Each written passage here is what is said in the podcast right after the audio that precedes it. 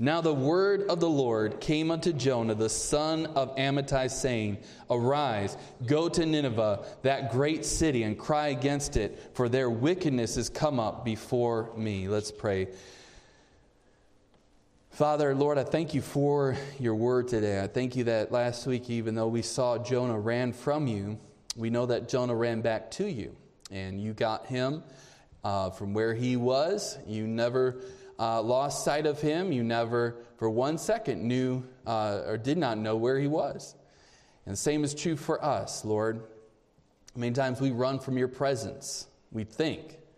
But God, what a blessing it is to know that all the chastisement is, is painful at times. Sometimes we are, uh, we uh, do not want to be punished. We don't want to be uh, run after somebody run after us. We don't want you to come after us, but we're so thankful when you do. And we're thankful that you bring us back. And uh, Lord, in the, uh, in the days of our rebellion, uh, God, we thought we were king. We thought we were calling the shots. but uh, we know that uh, we had to serve a master, and that master was our flesh. The master was the devil, and he is a hard taskmaster. We thank you, God, for being our wonderful Savior. And we get to serve you. And uh, Lord, we are your children, we are your servants. Help us to submit to you today. Help us to be completely surrendered in every area of our lives.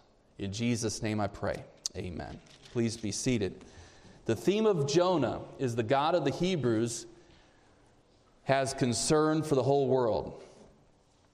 You might not know it, but Jonah is a great missionary book. It's a great mission theme. It's the greatest missionary message in the Old Testament. Now we know, we know that we are called to take the gospel to all people. And by the way, that commission was given to the early church, but the, the group of people that Jesus was speaking to were Jews. They had a church, they started that church in Israel, or Jerusalem specifically. But God said for them to take the message to the uttermost part of the world. And you and I should rejoice in that because we are the uttermost. And um, Jonah was already serving God he was a prophet to the nation of Israel. And uh, this new commission came to Jonah, and uh, God told Jonah um, to take the gospel, to take the message to Nineveh uh, of repentance. The Bible says that God told him to arise, verse number two. And he says, Go to Nineveh. The Great Commission essentially is arise and go. Do you know Matthew 28? The Bible says, Go ye, therefore, and teach all nations. And so he says to Jonah, Arise and go to Nineveh. Uh, this week, I spoke at the Milwaukee area businessmen's breakfast, and my text was, you might guess, what it is. Acts 8 8 wasn't in Jonah, but Acts 8 8, our theme for this year. And uh, to bring joy to our city. And God has given us the great commission to bring the joy of salvation to the ends of the earth. And looking at the Great Commission, if you see in Acts 1 8, you can turn there if you like, but you can look at that verse. The Bible says that they were supposed to go to Jerusalem, then they were to go to Judea and Samaria, and then they were to go to the uttermost part of the world. But chronologically, before the uttermost part of the world, Jesus had commissioned us, or them, the disciples, the apostles, to go first to Jerusalem and Judea and Samaria. Looking at the Great Commission, we see that Judea and Samaria come before the uttermost parts of the world. And before we become cross country missionaries, before we go to be international missionaries, we need to be cross cultural missionaries. We need to be willing to go along, uh, to go to people that are not like us, that are maybe not even that far from us. But so many people are willing to give thousands and thousands of dollars to send missionaries around the world. People are willing to even go around the world but they won't go to their next door neighbor sometimes. They won't even go across the tracks. They won't go to that side of town. And uh, here we see Jonah was called uh, to go to a people that, yes, it was outside of uh, where he was originally from. It was different uh, as far as regionally, but it was different culturally. And in fact, this was just like uh, a Jew going to the Samaritans in a way. This was a Jew going to the uh, Syrians, the Ninevites. These people were wicked, wicked heathens. Uh, they were wicked people who had persecuted the Jews and had been God's enemies. And God's new commission to Jonah was clear, it was unmistakable. He was to go to Nineveh to warn them of a judgment. Uh, and if they didn't turn from their wicked ways, God was going to deal with them. Nineveh was a great city. Uh, it was a great city in size. And as somebody said, it was a great city in antiquity and iniquity. It was a great city that had a lot of great problems. You'll see that the greatest cities of our world have some of the greatest problems. Here in our great city of Milwaukee, we have some great problems, don't we? Our murder situation is a great problem, isn't it? I, I stopped checking it about a month ago. I was becoming depressed. And I don't know what it is, but I know it was over 160 last time I checked. In a year, in nine months, 160 murders. We have never, we never had touched that before, you know? Last year we had 200, but before that, we weren't getting anywhere near that. What is going on in our world? What is going on in our cities? Well, great cities have great problems. And so God called Jonah to go to this great city of Nineveh. In verse 3 uh, or verse 2, he says, Arise and go to that great city. And he says, very specifically, what's the next word? And uh, verse 2 and cry against it. Cry, what does that mean? To cry for them? So many people want us to, oh, the problems are so bad. Let's cry about this. Let's just cry out, cry out to God, and uh, that He would send somebody. Yes, but maybe that somebody is you. Maybe you're the one that is told to cry against the sin problem. We have been told to go with the gospel, and we are to go and lift up our voice and to speak the truth wherever we are. So many people want someone else to do the job that God has called you to do. But he calls Jonah. He says, Rise up and go and cry against it, for their wickedness has come up before me. May we see the sin of our world the way that God sees it. May we see the sin of our own lives the way that God sees it. Exceedingly sinful. So much of this world that we, we see people just trying to mask the problem. Don't look at it. You know, so many people want to bury the statistics. They don't want to show you what's really going on. You'd go to a communist country, and uh, many times they, they paint a, a picture of a grand country. Everything is perfect, high literacy, uh, perfect uh, medical situation. You know, we've got the best medicine, the best schools, and all this, but those are statistics that are produced because they don't want to tell you the real problem that communism doesn't work. In our country, we've got all kinds of problems that are buried and covered up, and they don't want to tell you the truth. Why? Because it's embarrassing. Uh, the, the problems are overwhelming and embarrassing, and many times, even in our own churches, in our own lives, in our families, we want to cover up the problem. We don't want people to see it. Why? Because we're embarrassed. But God sees the problem, and God wants us to look at the problem. And so many times we just rather turn a blind eye to problems because we don't want to go through the agony of dealing with our sin. And so he says to Jonah, Go and cry because their wickedness has come up before me. But verse number three, but unfortunately, Jonah doesn't do that. But Jonah, look at it if you would, he rose up. Well, he's obeying God. God said to arise. He rose up. But what does the next part say there? He rose up to flee unto Tarshish from the presence of the Lord. We see that phrase again at the end of the verse. And he went down to Joppa, and he found a ship going to Tarshish. Tarshish. So he paid the fare thereof, and he went down into it to go. So we see that he rose up and he went, but he rose up and went the wrong place, all right?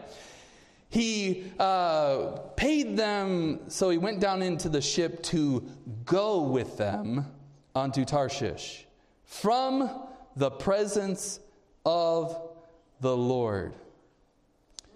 How in the world is he going to flee from the presence of the Lord?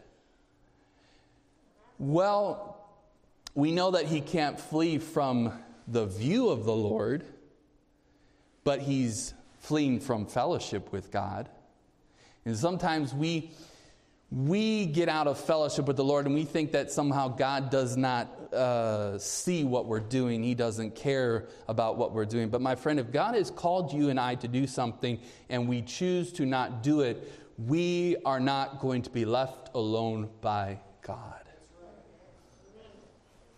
We see that Jonah runs from God, and there's usually two basic reasons that we might run from God's presence. Either like Adam and Eve, we are we are fleeing from God's presence. We're, we're trying to get away from God because of something we have done. Some sin that we've committed, and we're, we are guilty of that sin, and we are fleeing from God's presence because we don't want to uh, deal with that. You know, we, and Adam and Eve's case, they didn't know what to do, they were overcome and uh, they did something wrong. The second reason that many people run from God's presence is because we don't want to do something right. Either we've done something wrong or we don't want to do something right. And that's what Jonah, Jonah didn't get in trouble because he did something right, because he went where God wanted him to go. He got in trouble because he didn't go where God wanted him to go. And so God said to Jonah, He says to go, but Jonah didn't want to go. And my friend, it's an unwise thing to say no to God. I could not find the quote, but I believe it was Adrian Rogers who said, and I, I had to reword this because I, I, really want to make sure I'm, I'm quoting this correctly, but spiritually, he said, spiritually, we stop growing when we stop saying yes to God. You might be here this morning saying, "Why in the world am I having so many problems? I used to be I used to be so close to the Lord. I used to have such a desire for the word. I used to have a desire to serve the Lord. I used to have a desire to come to church. I used to have all of these things and then somehow it all just turned off." And for whatever the reason is, and we're going to maybe unpack that a little bit more, but I would say the point of all of it, the reason that you're not maybe hearing from the Lord is because you need to get closer to the Lord. And you might not have done anything wrong, but it still applies. God says, Come a little bit closer. I want to have fellowship with you. And so many times we want to just give God an offering. We want to just say, God, here's something, leave me alone. But God says, I've called you to do something, but more important than that, that even, I want to be in fellowship with you. And if you're close to the Lord, guess what? You're going to do the Lord's will. Those that are not close to the Lord many times are not doing God's will. But you show me somebody that is in fellowship with God and is submitted and surrendered, they are doing God's will. So if you want to know God's will, get close to the Lord. Don't run from his presence. But Adrian Rogers, I believe he says, spiritually, we stop growing when we stop saying yes to Jesus. You go back to the last time you said no to God, or the first time you said no to God, or whatever, the last time you said yes to Jesus. You go back to the last time you said yes, and you will find where you stopped growing. We, many times, if you watch, you look at Christian growth, you see people's lives, they get saved, discipled, they start growing. And at some point, we hit that wall. We begin to plateau. We get comfortable. But we, somewhere right there where we plateaued, we stop saying yes to Jesus. And we began to say, No, I've gone far enough. Call somebody else. Have somebody else do that job. I can't do that job. Don't say I can't to God. God is the God of impossibility. God is the God of miracles. And God can take the ill equipped and the, the one that is not equipped, and He can equip them for ministry, and He can produce something great through their life because it's not about us, it's about God getting the glory. And He loves to do something great with something that is not great. He takes the insignificant and He does something mighty with it. But we somehow begin to turn and we limit what God will do or could do or wants to do through us. And so God is calling him and he says no. My question to, to you today is how many times have you said, how many times have we said no to Jesus? I said, Pastor, I've never said no to God. Well, you don't have to say the words, you don't have to verbalize it to be doing it. Many times we say things like, I don't have that much faith. We like to spiritualize it, right? We like to have this pseudo humility, fake humility, right? Boy, that would have to take somebody of greater faith than I. But you know, it only takes a little amount of faith. And really, all it is is surrendering because God is the one that has to do it. God is the one that empowers us to do anything. All you have to do is say yes. So it's not about not having enough faith. I, I, and I understand, you know, we could probably uh, say more about that on another sermon. That's a whole other sermon in and of itself. But I understand everything requires faith. But the fact that you're saying, I don't have enough faith, that's not God's problem. That's our problem.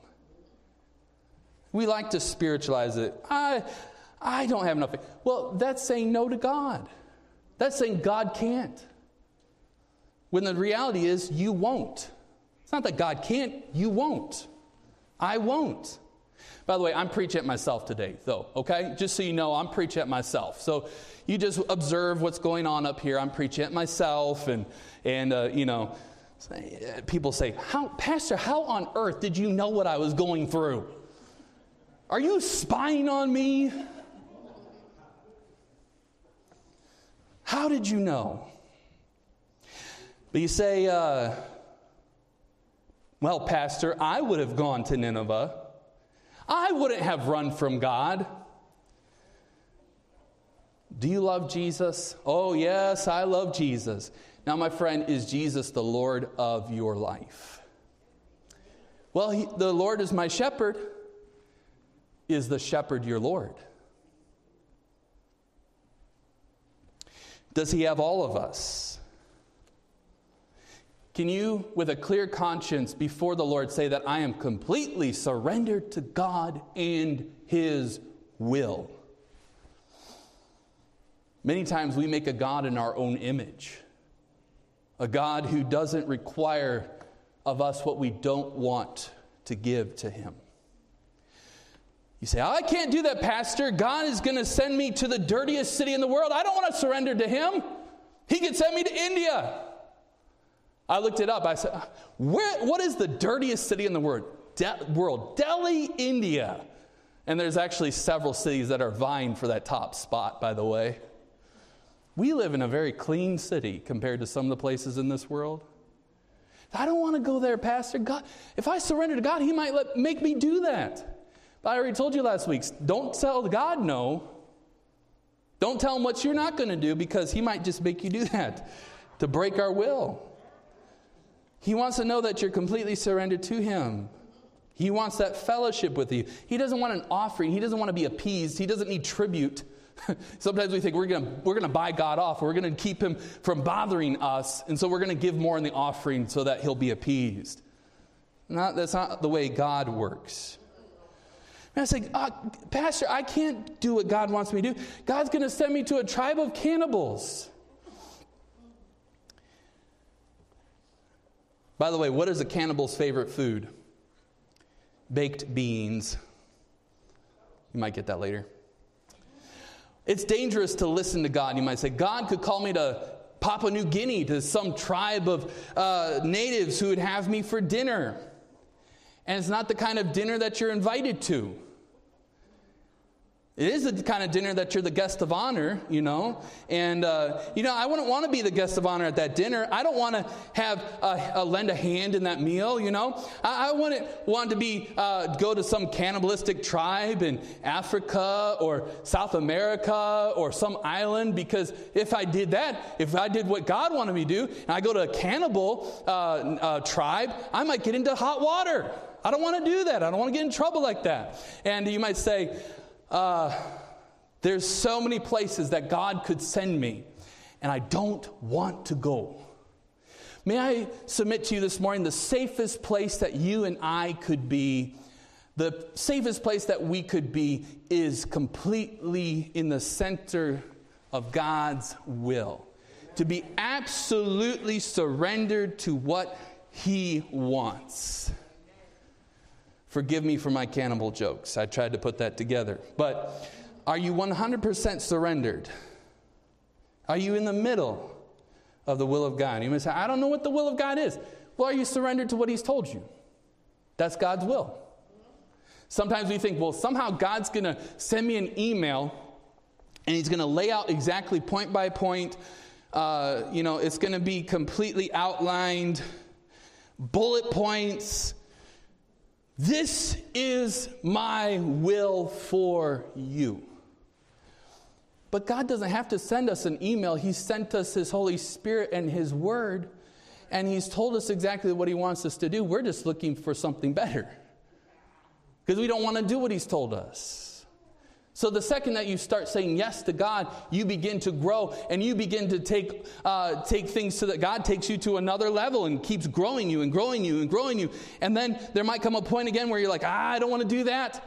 And God has to take us back to the woodshed and deal with us. But, my friend, if we would just be surrendered to the Lord and break our stubborn will, give everything to the Lord, then there's no telling what could happen in this world. We complain about the problems, and we many times say, well, we need to go vote. That's what, that's what will solve the problem. We need to vote. And I will say that's part of being salt and light in the world, is that we need to take the opportunities that God has given to us to vote and to vote in Christians if we can. You might be saying, well, there's nobody running that's a Christian. Or there may be a Christian in name only. Vote for the lesser of two evils, I guess. But that's not ultimately going to solve the problems of this world because where's the Great Commission in voting? There's salt and light, yes, and, and there's a need to get the gospel out, and sometimes that can be done by getting Christian leaders in, the, in office. But the work needs to be done through the churches. That's God's plan for this age. The Great Commission, establishing churches in every community, on every street if possible. A place where we can worship God, but then learn and grow and be equipped to go and preach the word. If you're not preaching the word, if you're not a soul winner, then you're not right with the Lord. I didn't get any amens on that one, but I wasn't expecting any. So, uh, but I think that we need to really seriously think about what we are doing to further the gospel message in the place that God has called us. Are you doing all that you can? Are you really surrendered? So many, so many Christians are too comfortable. They're comfortable. And God, many times, gets us to be uncomfortable. The early church in Jerusalem, the first seven chapters of Acts, guess what? Jerusalem, yeah, okay, comfortable, comfortable. This is where we are. This is our culture. These are our people. But God said to go into Judea and Samaria and the uttermost parts of the world, and God has to bring persecution at times. to get us out of our comfort zone so that we'll go like, like Philip did and go down to Samaria and preach the gospel unto them. And to go into uh, the, the, you know, the places that, you know, maybe we don't want to be. But you have been given that call. Are you 100% sen- uh, surrendered? Lock, stock, and barrel.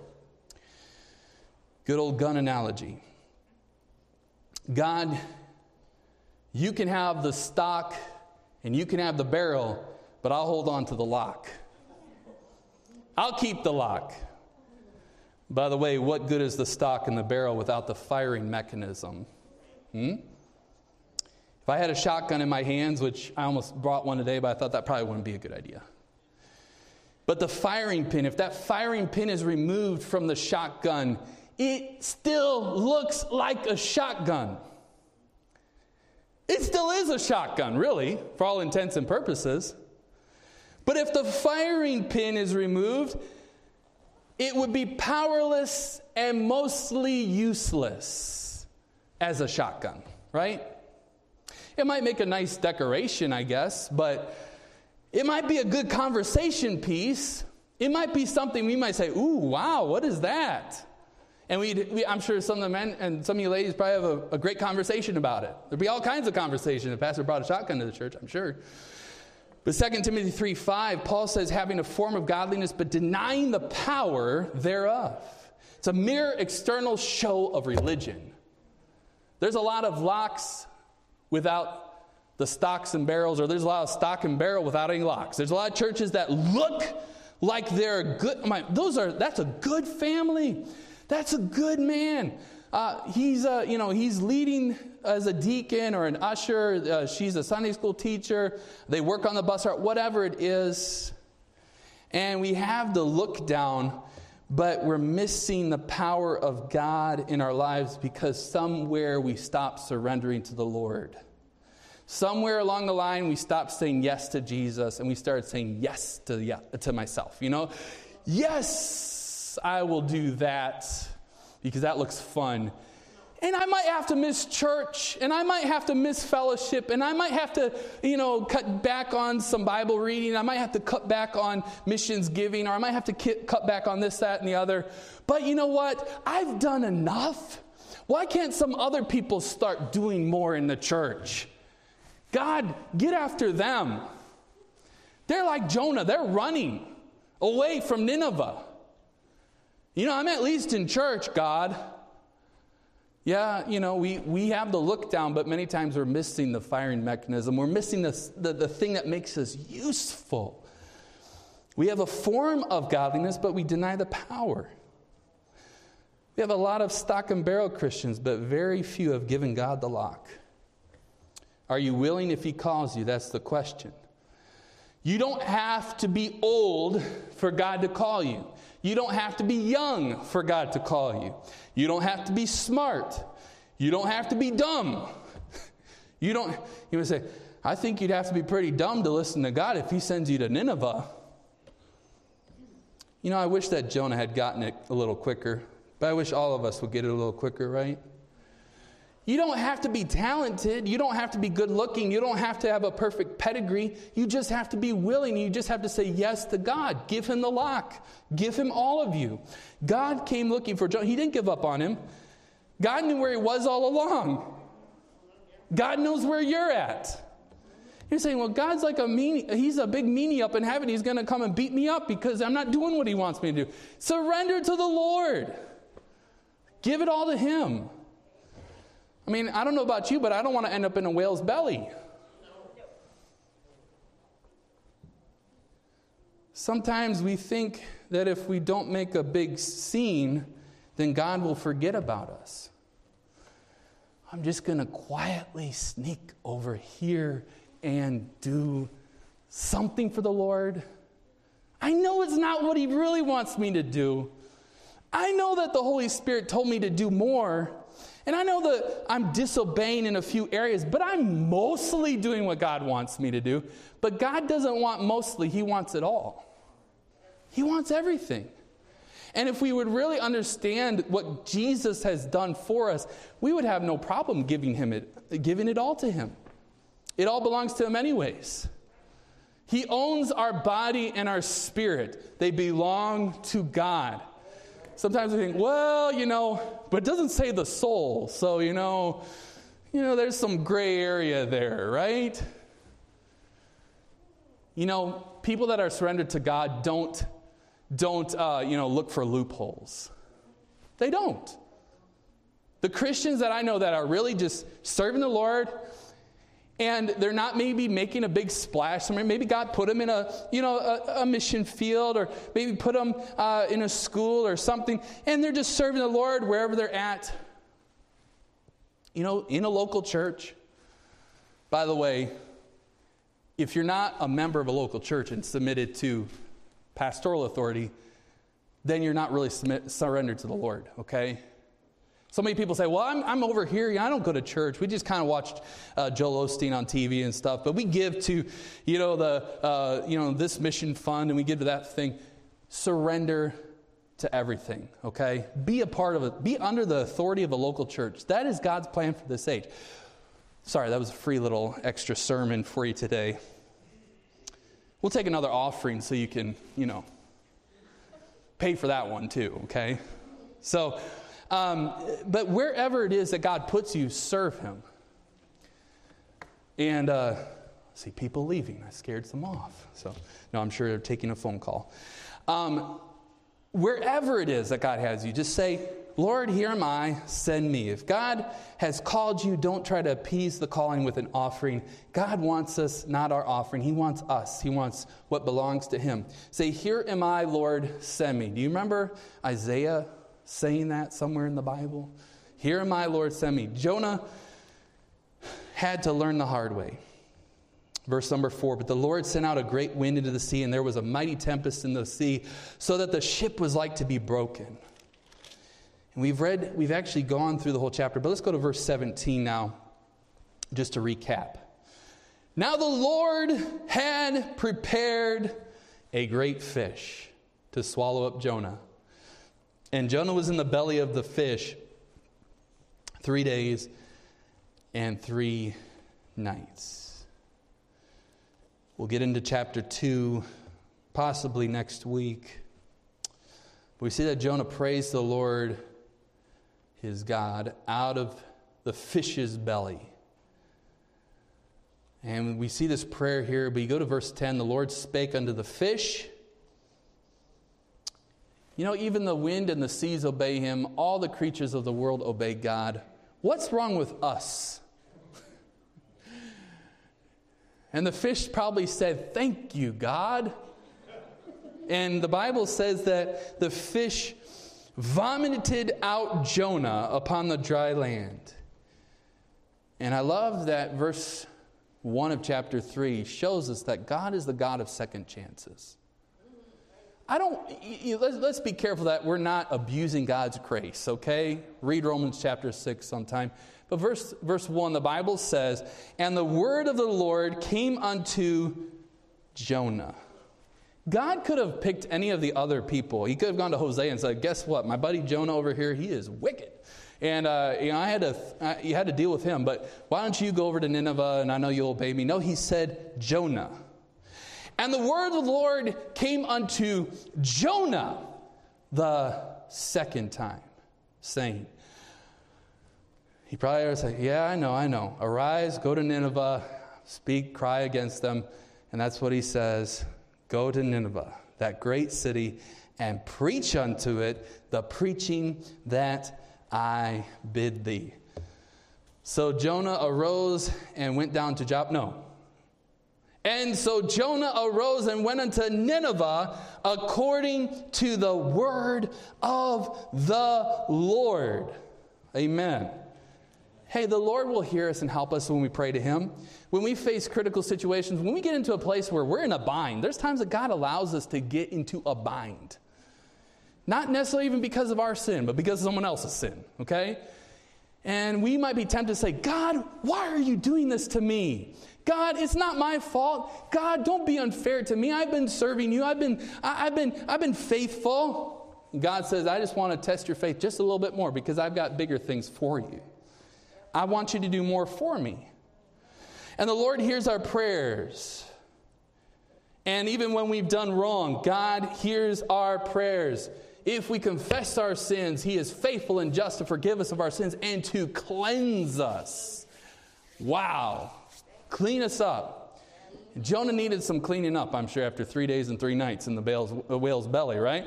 And man, so, uh, you know, he will cleanse us of our sins. He'll forgive us of our sins. He is faithful and just to do that.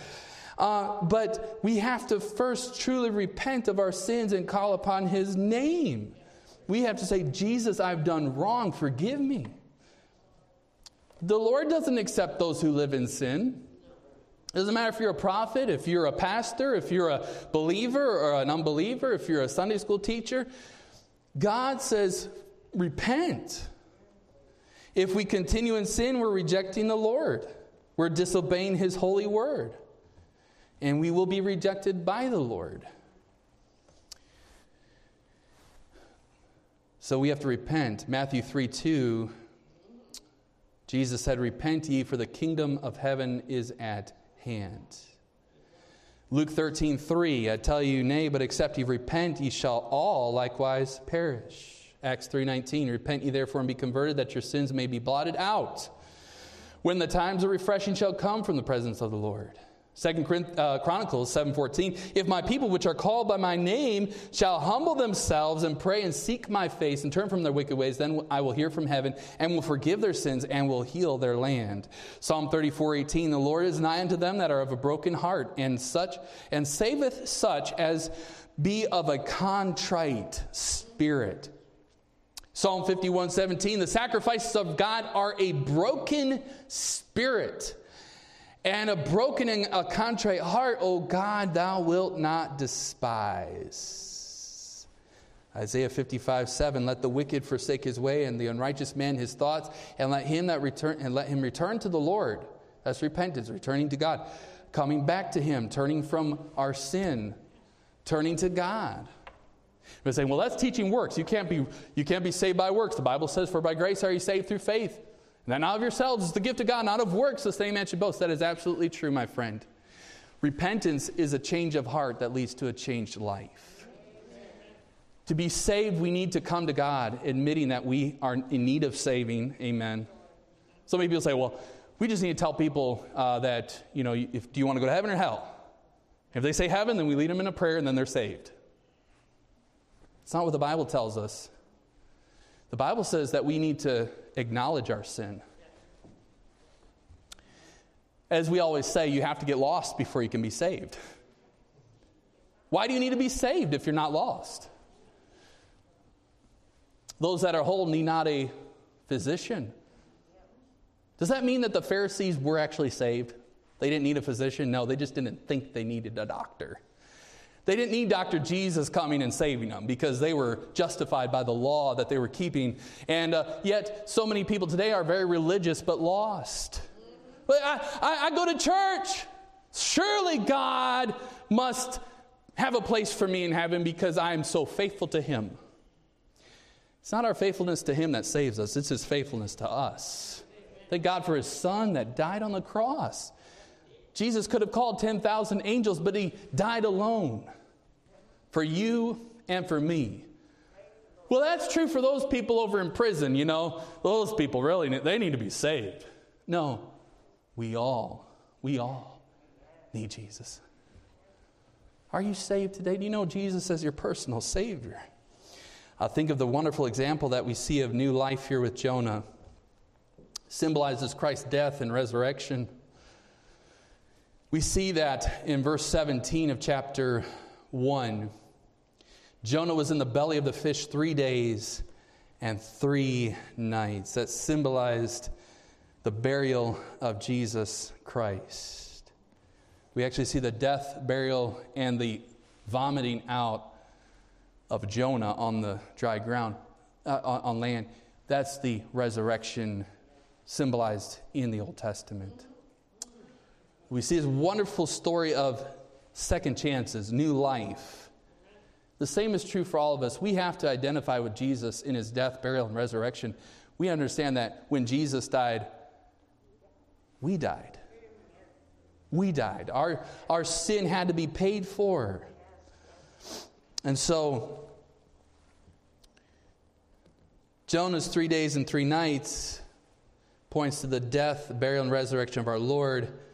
And it was through Jonah's three day experience that he was given that new life and new beginning. And so it is with us as well. We too can receive new life. We get that second chance. Come to Jesus today. If you're not saved, turn to Christ, turn to Jesus. Say, uh, turn to the church. No, no, no. Turn, uh, you know, wait till January 1st, and you'll get a new beginning. Well, we'll mess, we'll mess January 1st up on January 2nd. And by the way, that has no bearing on our spiritual condition. You might be able to, you know, uh, some of you, I, have heard of stories of people that were just down in the dumps. I mean, they were on Skid Row. And somehow they found it within themselves to uh, develop the character and to maybe have opportunity. Somehow, opportunity came to their life and they made some good choices and then they were on top again. And sometimes they maybe started a new business or they uh, developed a, an invention that changed the world. And somehow uh, they were, uh, you know, they had a new opportunity, but they went to hell because they never trusted Jesus as their personal Savior. So you could have a perfect life in the eyes of men but be utterly lost without Christ. The Bible says, What shall it profit a man if he gains the whole world and loses his own soul? So today it's not turning over a new leaf that's going to make any difference. It's coming to Jesus, the faithful one. And learning that new life is only in Christ. Let's pray. If you would, let's stand together. Stand to your feet. As we close in a word of prayer today, I want you to pray with me. If it's if it's feasible for you, why don't you come to the altar and we'll pray together. Well, you pray with me. When I pray here, you pray. Christian, are you surrendered? Are you surrendered? Doesn't matter what, doesn't matter what, it's am I surrendered?